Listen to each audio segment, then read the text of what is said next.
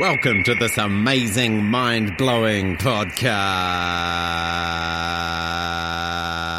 Every week, we hit the streets to get the juiciest, meatiest, most delicious samples of student opinion. We take it, dice it, bake it, and serve it steaming hot to you.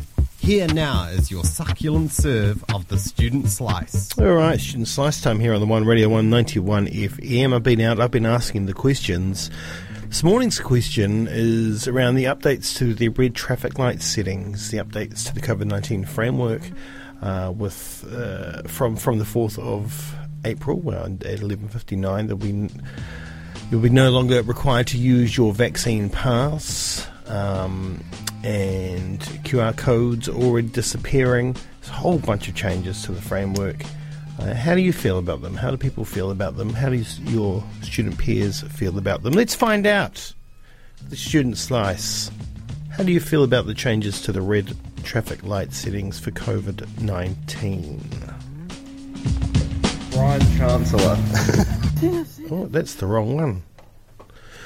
Oh, that was yesterday's. Let me just stop that and put the right one in. Well done, Jamie. You've done it again.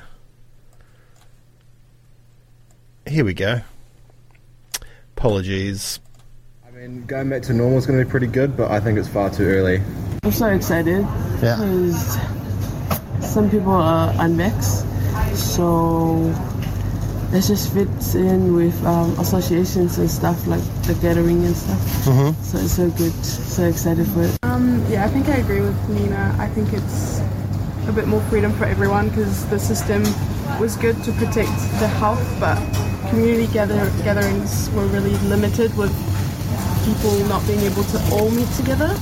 So I think it's gonna, like for churches and stuff like that, it's gonna be able to bring everyone back together. I think it's a um, step in the right direction because I listened to the um, interview by um, Andrew Little, and he was saying that if they drop the mandates, there won't be like the modelling says there won't be any more hospitalisations. So I mean, if that's sort of like obviously there's a lot of costs for a little bit of benefit, so I think it's probably a step forward.